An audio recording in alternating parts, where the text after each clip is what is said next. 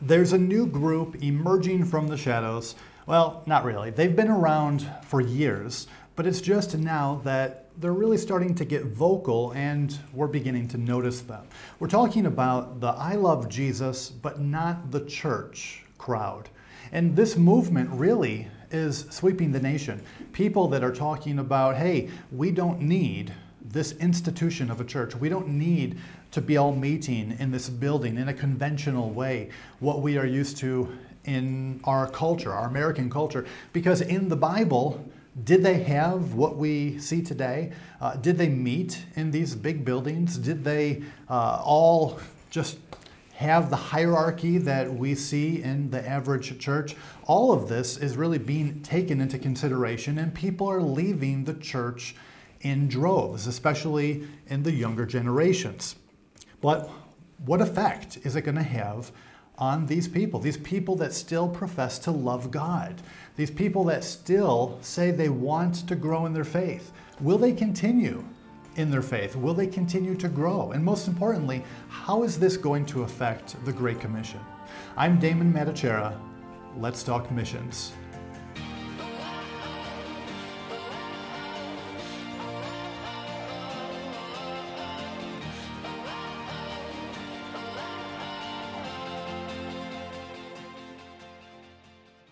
Hey everyone, welcome back to the show. We're glad that you've tuned in once again. Uh, it has been a busy month. We have Christmas right around the corner. We're about halfway through December, and about now, everyone is thinking, I need to buy more Christmas presents for Uncle George and Aunt Susie and Uncle Bob and all these different people, and what am I going to do and where am I going to buy it? And so we go on Amazon, you go on Walmart.com, and you try to find a good Christmas present. And you're wondering, will Uncle George like this pair of socks? You know what? Let me give you some advice. Do not buy Uncle George a pair of socks. He's not going to like them. He's going to smile. He's going to be appreciative. He, he'll, he'll say thank you. He doesn't want a pair of socks. If Uncle George wanted a pair of socks, he would have bought his own socks. Uh, and so get him something that maybe he's not going to expect. Uh, don't don't call them and, and ask them and say, Uncle George, just tell me what do you want? I'm getting overwhelmed and I don't know what to get you. This is just a major inconvenience. Merry Christmas. don't do that. Never a good way to start the holiday by accusing people uh, for existing. you know, it should be the most wonderful time of the year. It does end up being one of the most stressful times of the year because of all of this, all of these expectations that we have with different people and buying those presents, wondering if they're going to enjoy it and will they return the present and, and all of that. But, you know, I'm always wondering if we should just each buy ourselves one present and be done with it. Just be done with it. We should each buy ourselves one present and we would all be happy. I don't know if it's going to work, but Maybe you have a different tradition. If you do, let, let us know and we'll, we'll talk about it together. But we're talking about the church as well. Um, Christmas is going to be right around the corner. We'll probably talk about Christmas next week, but until then, we have this group, like we mentioned, that they love Jesus, but they don't love the church. And I, I almost look at that as an oxymoron. And no, I did not call them morons. It's an oxymoron. It's a contradicting statement um, because is it possible to even say that you love Jesus but you don't love his church? Uh, it, yeah, it's just something to think about. But it's definitely a growing movement. And, and I'm not sure if it's because of COVID and you know people being out of church for so long and then just not seeing the need for it or you know those who were dissatisfied to begin with now have a good reason to just quit altogether. I'm not really sure. But there's definitely a growing movement of people that claim to love Jesus, but they don't love his church. You know, overall, throughout America, we're seeing a cultural change and a shift in the narrative that strongly opposes the Bible. You know, and, and, and these people claim to be Christians. These people that are directly living in opposition to the Word of God, they're claiming to be believers. You know, everyone is a Christian. until it gets biblical. And it's true, isn't it? Everyone claims to love God. Everyone claims to, to be a believer. You know, I'm a Christian, I'm a person of faith, but but don't bring the Bible up. Don't force the Bible on me. I don't need to know what the Bible says. Okay? Eh, but we shouldn't have that attitude. The Bible should be our authority. We live in a day where any and every viewpoint is taken into consideration. Every worldview is tolerated except for one that is based on the Bible as a final authority. It's kind of funny the way that works, isn't it? Many of our established institutions that were once considered foundational are being re examined, questioned, redefined. We could be talking about the home, the family, marriage, even what constitutes life itself. Many of our core values are under attack. And sadly, even by Christians in the church, to the point that even now the church is being re examined. The church, people are wondering is it even necessary anymore to have an institution of the church, to have an organized body that comes under uh, one roof in a conventional way uh, with what we are used to in the United States, is that going astray from how God wanted His church?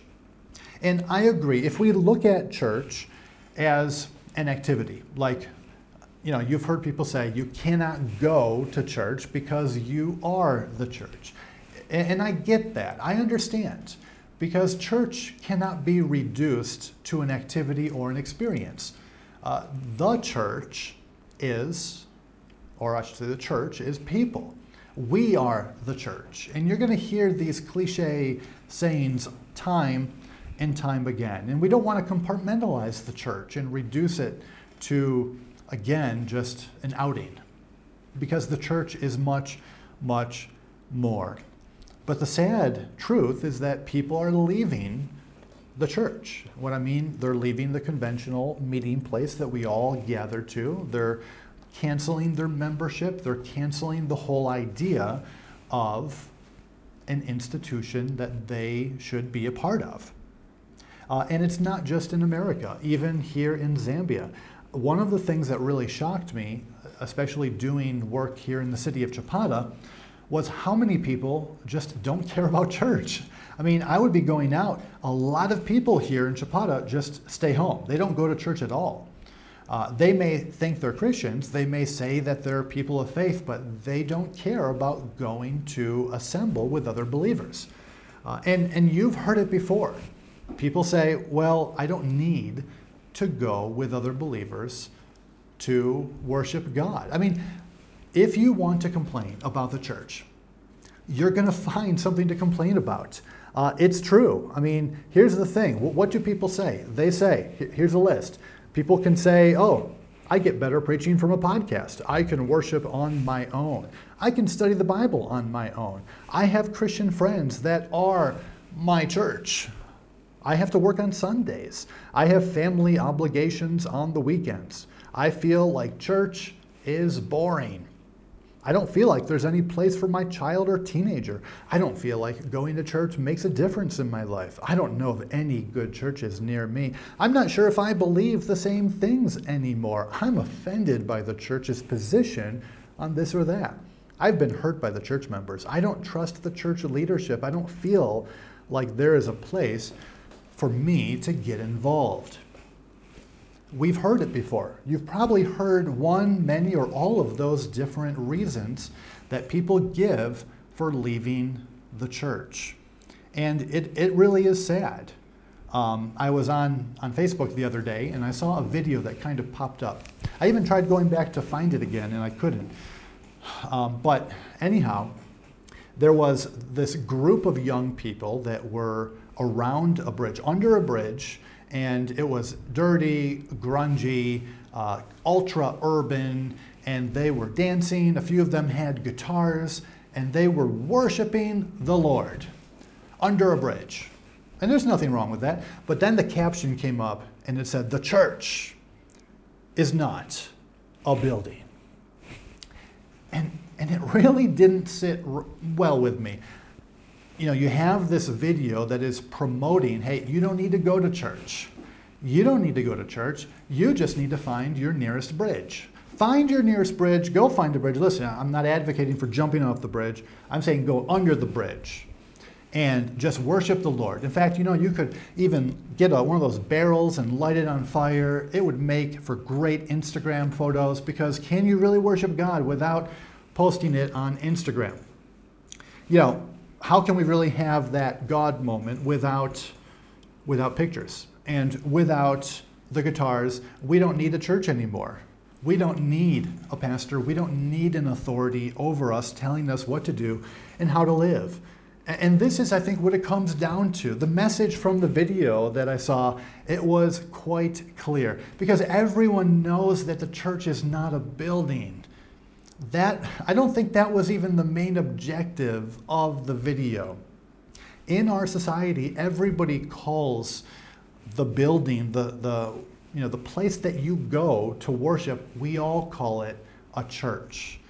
Now, we understand that there is a difference between a church building and the church of God, the assembly, those that are called out and sanctified, those that by grace have called upon Him and believed. They are the church, and they go to a church building. I feel like, why do we even have to talk about this? It's such a simple thing. Uh, you know, we need to get over the semantics in many ways. And, and maybe it could be about semantics, but in some ways I feel like it's a direct and open attack on God's institution of the church. This new woke movement, this group of people, that I love Jesus, but I don't love the church, I don't think they're attacking our word usage of the word church and how we, how we are talking about church in the context of of going to church or being the church. I think that these people are attacking the church itself. You see, because the building represents more than just the building, it represents the structure, the organization of the church. The, it represents leadership and guidance. It represents so much more. It, re- it represents the community itself. Uh, and I know we can look back at the book of Acts, and we're going to go there in a few minutes, but we can't just look back at the book of Acts and say, well, they did it differently, it must be better, and so how we're doing it right now is anti biblical, and so we need to stop. Let's just cancel church. We don't, do we need to cancel the roles of pastors and deacons? Uh, should we, do we even need leadership at all? I mean, can't we just go to the nearest bridge and, and sing kumbaya and light a fire and play the guitar and, and call it church and have a God moment and, and everything will be well? Can we just do that?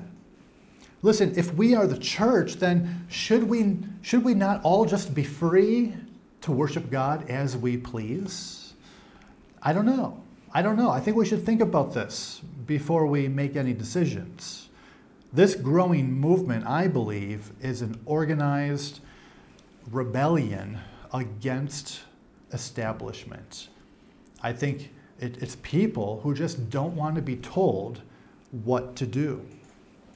And it's done under the guise of, well, we need to just get back to how things used to be. We need to go back to how things in the early church, they didn't even have church buildings. They didn't have the hierarchy. They didn't have all the programs and the different things that we have today. They didn't compartmentalize church. They were the church and they lived their faith. And they met in homes and it was organic and it was free. And uh, well, wait a second. Can we not achieve all of that uh, with our conventional? uh, arrangement of church, with how the church is established right now. You know, I was talking to a Christian volunteer uh, just recently, really, and uh, we were talking about the church and this very topic. Uh, and he was saying how we don't need established churches because the church is about people. And we should be meeting in people's homes, this man was telling me, as they did in the book of Acts, and how uh, church today has become so convoluted and distracted with different things, and there's so many other elements that make church ineffective today. We need to go back, meet in our homes. And my response was, was really what I usually tell people when we talk about this topic. how do we reconcile the Jerusalem church? Uh, it was an institution. They had a pastor, they had an active church council, there was organization. It wasn't just a feel free environment where everyone was just being led how they would want to be led by the Spirit of God. They had direction.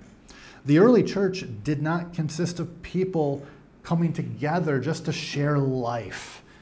They were led by God's, God's people. There were leaders.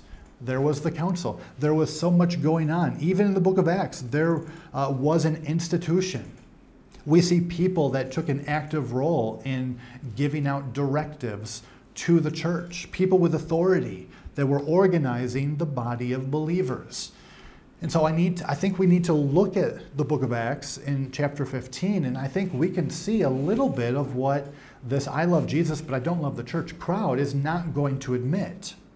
In Acts chapter 15, I want to read starting from verse 22. The Bible says, then pleased it the apostles and elders with the whole church to send chosen men of their own company to Antioch with Paul and Barnabas, namely Judas, surnamed Barsabas, and Silas, chief men among the brethren. And they wrote letters by them after this manner. And the apostles and elders and brethren send greeting unto the brethren which are of the Gentiles in Antioch and Syria and Cilicia, for as much as we have heard that certain which went out from us have troubled you with words, subverting your souls, saying, Ye must be circumcised and keep the law, to whom we gave no such commandment.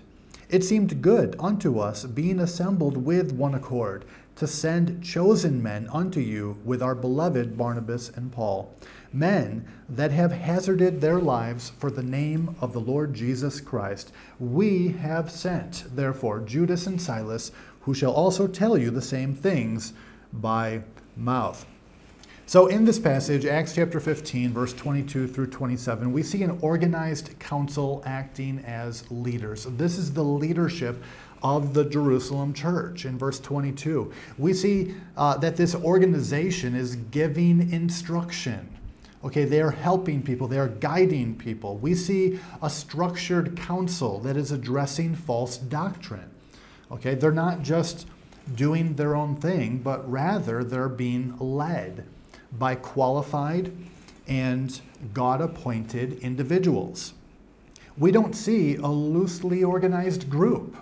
Uh, we don't see the council having a very feel free attitude. Uh, they didn't say, okay, guys, listen, uh, just be led of the Spirit, be free, follow Jesus, and remember, the church is not a building. The council, the church, the leadership, they said, hey, there's a problem. We are addressing it, and we're sending a letter along with men to explain what we have decided what is a biblical precedent to continue with this matter. Okay, they had made decisions and they were going to teach and to guide. Uh, that how you can't get more established and structured than this.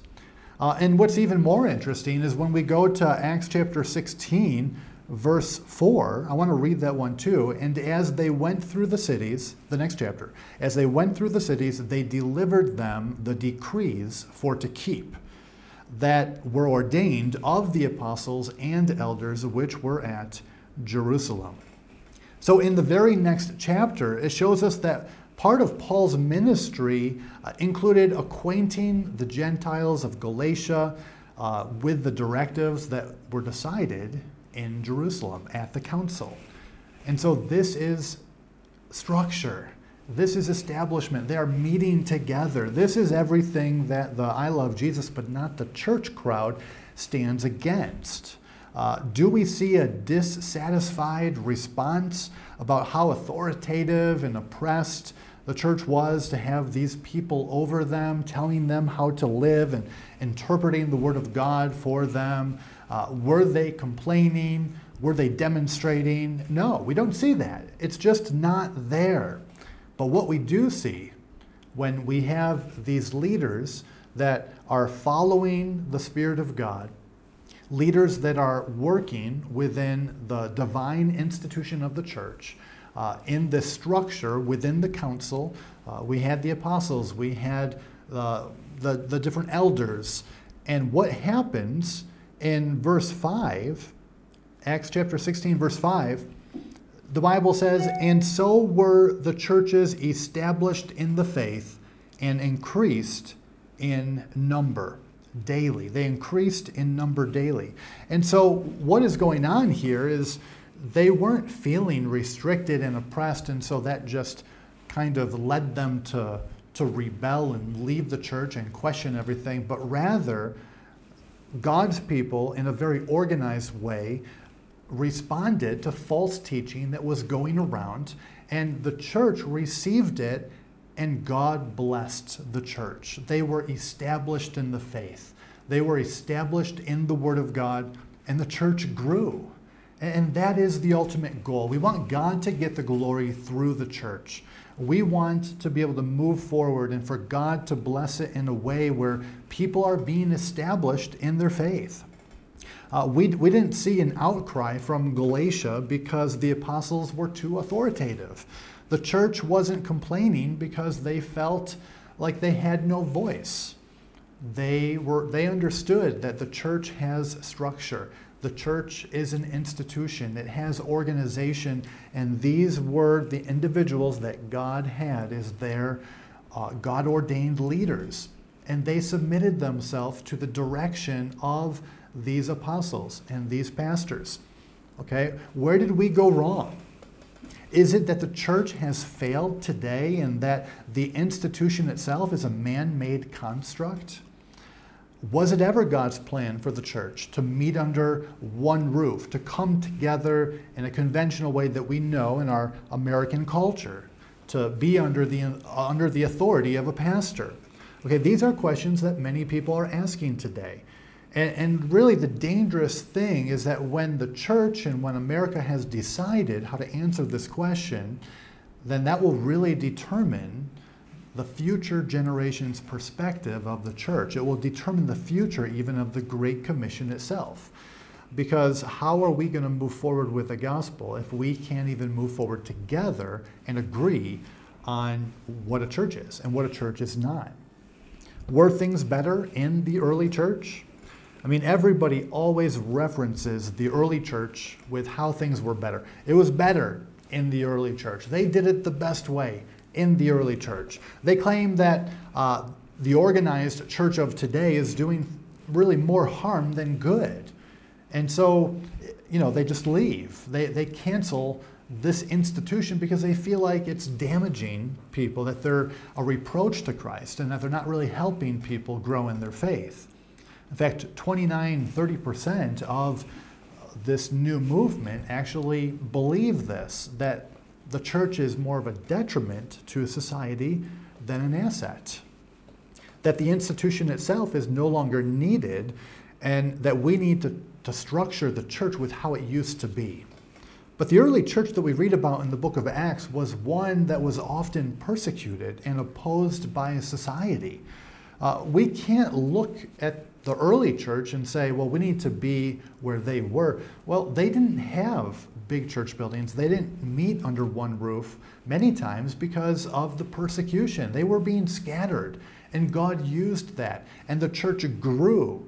Uh, but how were they supposed to build centralized structures and communities uh, and, and just to, to lay down roots and to grow the church in one place?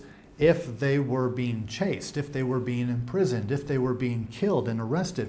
Uh, when the persecution on the church came, it sent Christians everywhere, and God used that to spread the gospel. Uh, we can look back at the character of those in the early church, and, and we could see these people, they believed what they, what they claimed. They believed the faith that they professed, they believed the faith that they held was real to them. If we want to go back and restructure uh, the, the church, the institution itself, to reflect how it was 2,000 years ago, it would be the same as you know, saying that we want to go back to when life was easier when we were children, when we were five years old. You know, oh, uh, my life was so much easier when I was five years old. I didn't have any problems. It didn't seem like there was much conflict. You know, I need to go back to how I was back then. Well, that would that would seem kind of crazy because it's a different time, and there were there were challenges back then. There are different challenges today. It's no different with the church. We can't look when the church was born in its infancy and say that that is the way that we need to get back to. They were growing and they were developing and building a foundation for the church. And, and we have what we have today because of that foundation. And we can meet in, in places of worship. We can meet in churches uh, in a way in which we're used to only because we have the freedoms that we enjoy today. The church today has different challenges that it, than it had in the book of Acts. In some ways, they're the same, in some ways, they're different. You know, the I love Jesus, but not the church crowd, in many ways, are sending a mixed message. Because as, as Christians, no matter how you look at it, no matter which views that you have on the church, we are to be active in the Great Commission. We are to be active in making disciples. And I'm sure that everyone would, would agree with that. But the Great Commission is about making disciples and then having those disciples come together to the formation of a church.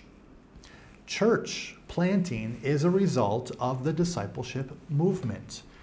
But if we are going to be organizing believers, if we're going to be building structure with pastors and deacons and elders and church members and active people living out their faith and reproducing themselves, then doesn't that undermine the very message of this new movement, this anti church movement? Uh, it's not all about just living free with your faith. It's about structure. It's about organization. And we see that in the Bible. We see it that that's what the Great Commission even accomplishes we are replicating the very thing that this movement is against. And that's why we don't see this crowd really doing much with their faith. Uh, there was a report from Barna years ago, I think it was in a few years ago, 2017, 2018, pre COVID. So the, the statistics are probably even worse today than it was back then. These are very conservative estimates. But I want to read a little article and give you a little bit of information showing uh, really what this group believes and where they're at. So it says right here when we're talking about this group that allegedly loves Jesus but not the church, they say that spirituality is deeply personal, even private, with many in this movement preferring to keep spiritual matters to themselves. Only two in five, 18%, say that they talk with their friends about spiritual matters often. This is less than half as much as practicing Christians at 41%, and almost four times less than evangelicals, 67%, who are known for evangelizing and sharing their faith. When asked about evangelizing, whether they personally have a responsibility to tell others about their religious beliefs, the differences are even more striking. Fewer than 3 in 10 of the I Love Jesus but not the church group agrees strongly that they have a responsibility to evangelize. So 28% believe that they have a responsibility to evangelize, compared to more than half of practicing Christians, 56%, and all of evangelicals, 100%. So while spiritual topics may often or sometimes come up, the actual act of trying to convert someone is a low priority for this group. So we see here that 78% of the I love Jesus but not the church, 78% of them, according to this study, they feel that they should not be making disciples. They feel like they should not be sharing their faith, that it's personal, that it's private. You can believe whatever you want to believe. I can believe whatever I want to believe, and you know, we'll get to where we all want to go. Okay, but, but listen, it gets even more interesting. When we look at what the same group does that they consider spiritual, okay, this is what they found 26% of this group, this woke Jesus crowd, 26% read their Bible.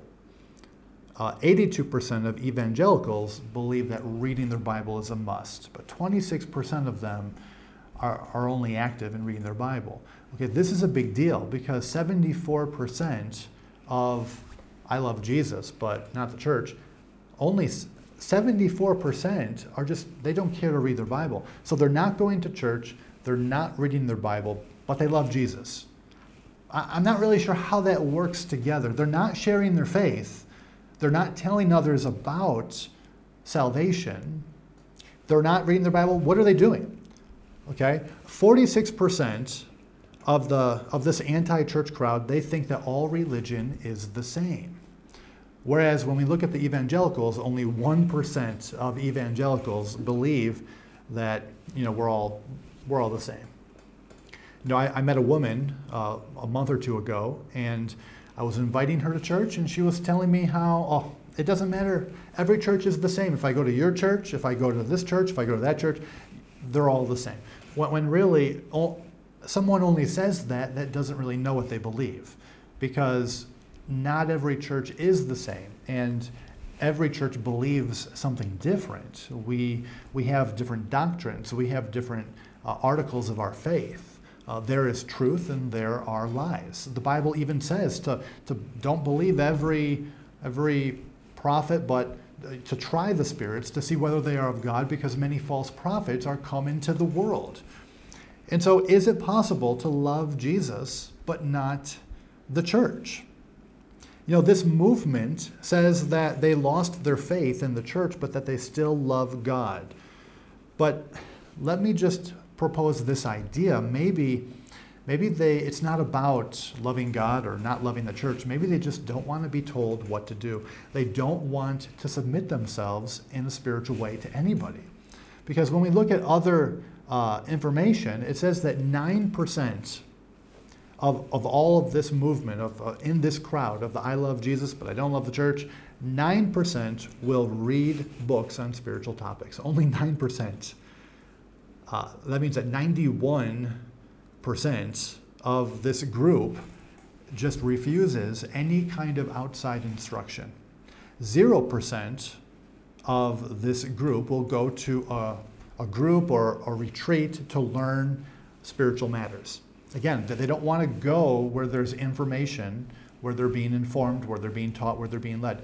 This group will not be taught. They are not teachable. They believe that, that there is nothing that they need to learn, there is nothing that they need to share. They don't need to go to church, they don't need to be bothered that their faith is personal. It's so personal, it's so private that, uh, that it just needs to stay within them. You know, people want the benefit and the perks of a church, but not the accountability and not the oversight. You know, this growing movement finds more spiritual significance, according to the same study, in nature and yoga than they do in reading their Bible that they felt more spiritual connection doing yoga and going out in the woods than they did reading their Bible or going to church. Let me tell you something. When we abandon the Bible, uh, when people in general abandon the Bible, they're going to replace it with something else. And a growing number have turned to secular and human reasoning, worldly philosophy, as, as an authority in their life. Listen, our worldview should reflect our faith and our beliefs as a Christian. If I'm a believer, then my worldview should reflect where I stand. My view of the Bible should, should be in, in that equation. Uh, when I read the Bible, it should be molding my worldview. When I go to church and I hear the Word of God being preached, that should be molding my worldview. My very desire should be to conform more to the image of Christ. And all of that is shaping who I am who I am politically, who I am socially, who I am as I interact in society. But if we're going to abandon the Bible, then you're going to end up questioning everything that the Bible stands for including divine institutions like the church. Now, are there cases where there are, are power hungry leaders in the church that have abused their power and maybe overstepped their bounds? Uh, sure, there are probably cases like that, but the exception never proves the rule. Every institution is made of people, and people make mistakes. Uh, we, have to, we have to understand this. There is no one who is perfect. What does the Bible say? There's none righteous, no, not one. Um, even leaders make mistakes, and we should make room for that. That that people are always going to be people. But that, does that mean that church should be canceled? That the position of a pastor should be canceled? No. Should we abandon government? Uh, should we abandon the police? I know people want to, right? Uh, should we abandon your dentist? I mean, they make mistakes too. Now, granted, if your dentist made a mistake, you probably would find a different one. but maybe you're going to a wrong church. Well, if you're going to a wrong church, then find one that loves God. Find one that loves people, that's active in the community, that's making disciples. Find a church that, that meets the really the, the requirements from God in the Word of God. Uh, find a church that is doing something, uh, but don't just cancel church. Get involved and do something for the Lord. But to look and to say that, you know, the church needs to be canceled, that we shouldn't be going to church anymore. It's failed us, they've made mistakes. Uh, well, I think that would be a mistake itself. I think we need to understand that this movement, they have their own issues. And if we ever get to the place in our life where we feel like we, we don't need to learn anymore, that we don't need other people to invest in our life, that we can just uh, move forward on our own, and we can learn on our own because God will teach me, God will speak to me. Well, then how are, who's going to hold us accountable? And, and some people would say, well, that's between me and God. But at the same time, that's one of the reasons why we have pastors, why we have church leaders, is to help us. Because we have blind spots, we have uh, things in our own life. And, and we're the last ones to want to acknowledge our own faults and our own uh, deficiencies. And so, church has value. And I believe that the institution of the church is just as valid today as it was 2,000 years ago when it was formed. I think the church in the book of Acts, it had much more structure and organization than people would like to admit. And we can't look at the church today and say that every church is flawed. Every church is, is so authoritative and is just full of power hungry leaders. I don't think that's true. I think that, yes, there may be a church that is like that. And, and don't go to that church. Go to one that is fulfilling its directive from the Lord. Um, I've been blessed where I've always gone to great churches. Uh, I love my church, uh, Old Paths Bible Baptist Church in Rochester, New York. I have great relationships with other churches in the area, a lot of friends in different ministries. Um, and I think that it's important to, for you to feel like you're a part of your church and that you have a place and that you can serve God in your church. Because if we're not going to be faithful to the church and, and to God's church, if we don't have a place there, then what kind of community are we going to build? How are we going to be edifying each other and how are we going to be edified? So get involved, do something for the Lord, but understand that yes, uh, church is for us. And I believe that church is important. And I think the Great Commission is fulfilled through the church, through people like you, people like me. Uh, but there needs to be organization. You cannot have a church and just have everyone, you know, just kind of free floating and just kind of doing their thing. There needs to be organization and structure, and uh, there needs to be leadership to guide and to govern. Uh, we need to have uh, men, and like as the Bible states, that will pastor and deacons that will help and leaders and other people that are involved in the church and it all comes together and God's work is done. And that's the beautiful thing about the church and the body of Christ. We all have a way that we can contribute. You have a way that you can contribute. But we have to do something. And instead of complaining about maybe this little aspect in the church or that aspect, do something. Be the change. If there is an issue uh, in your church, be the change. If there's no evangel- uh, evangelization being done, then go out and evangelize. If there's no discipleship, well, then go out and disciple. Um, but, but remember that God's institution of the church, it's divine and it's His will, and we need to support the church. There are so many ways in which we are being attacked by society, our faith, who we are, our stand on the Word of God. The last thing that we need right now is to be attacking each other uh, because of number one, semantics, and because of maybe we're disgruntled and we didn't like what the pastor said. So maybe we just need to follow God, uh, submit to our authorities, and just do our best. Do our best as we fulfill the Great Commission at home and around the world. So, as we move forward, we're going to be looking at so many other aspects of the Great Commission. Um, as always, we want to hear from you.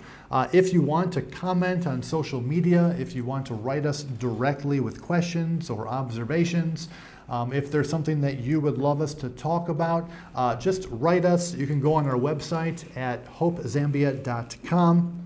Um, as well, we're asking for you to prayerfully consider partnering with us financially as we continue this work. Uh, my family and I, we are missionaries in the country of Zambia, Africa.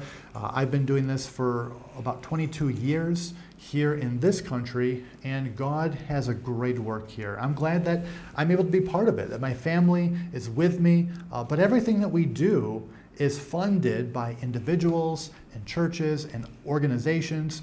You are a big part of what we do here in Zambia. Uh, a growing work has growing needs. Uh, and so we can't do it without sponsorship and partnership. So if the Lord would lead you, again, you can go on our website and you can find different ways in which you can give, or just contact me directly. Maybe you're even thinking about joining Team Hope and you would love to, to be a missionary. Um, you know, we would love for you to, to contact us and we can start that discussion and see where you're at and what would need to be done to join us on the ground here in sub Saharan Africa. So, again, thank you so much for tuning in. Um, I love the Great Commission. I love all things about the church. I think that, yeah, uh, occasionally the church makes mistakes, people make mistakes, but the main point is that we are trying to serve the Lord. We are trying to move forward. We're trying to help people to find truth and to get saved, to know God and to build a relationship with Him. That is what we need to be focused on. That is the main objective. And so that's what we need to do. And this week, go out and do it. Again, I'm Damon Matachera. Thanks for tuning in, and we will talk to you later. God bless.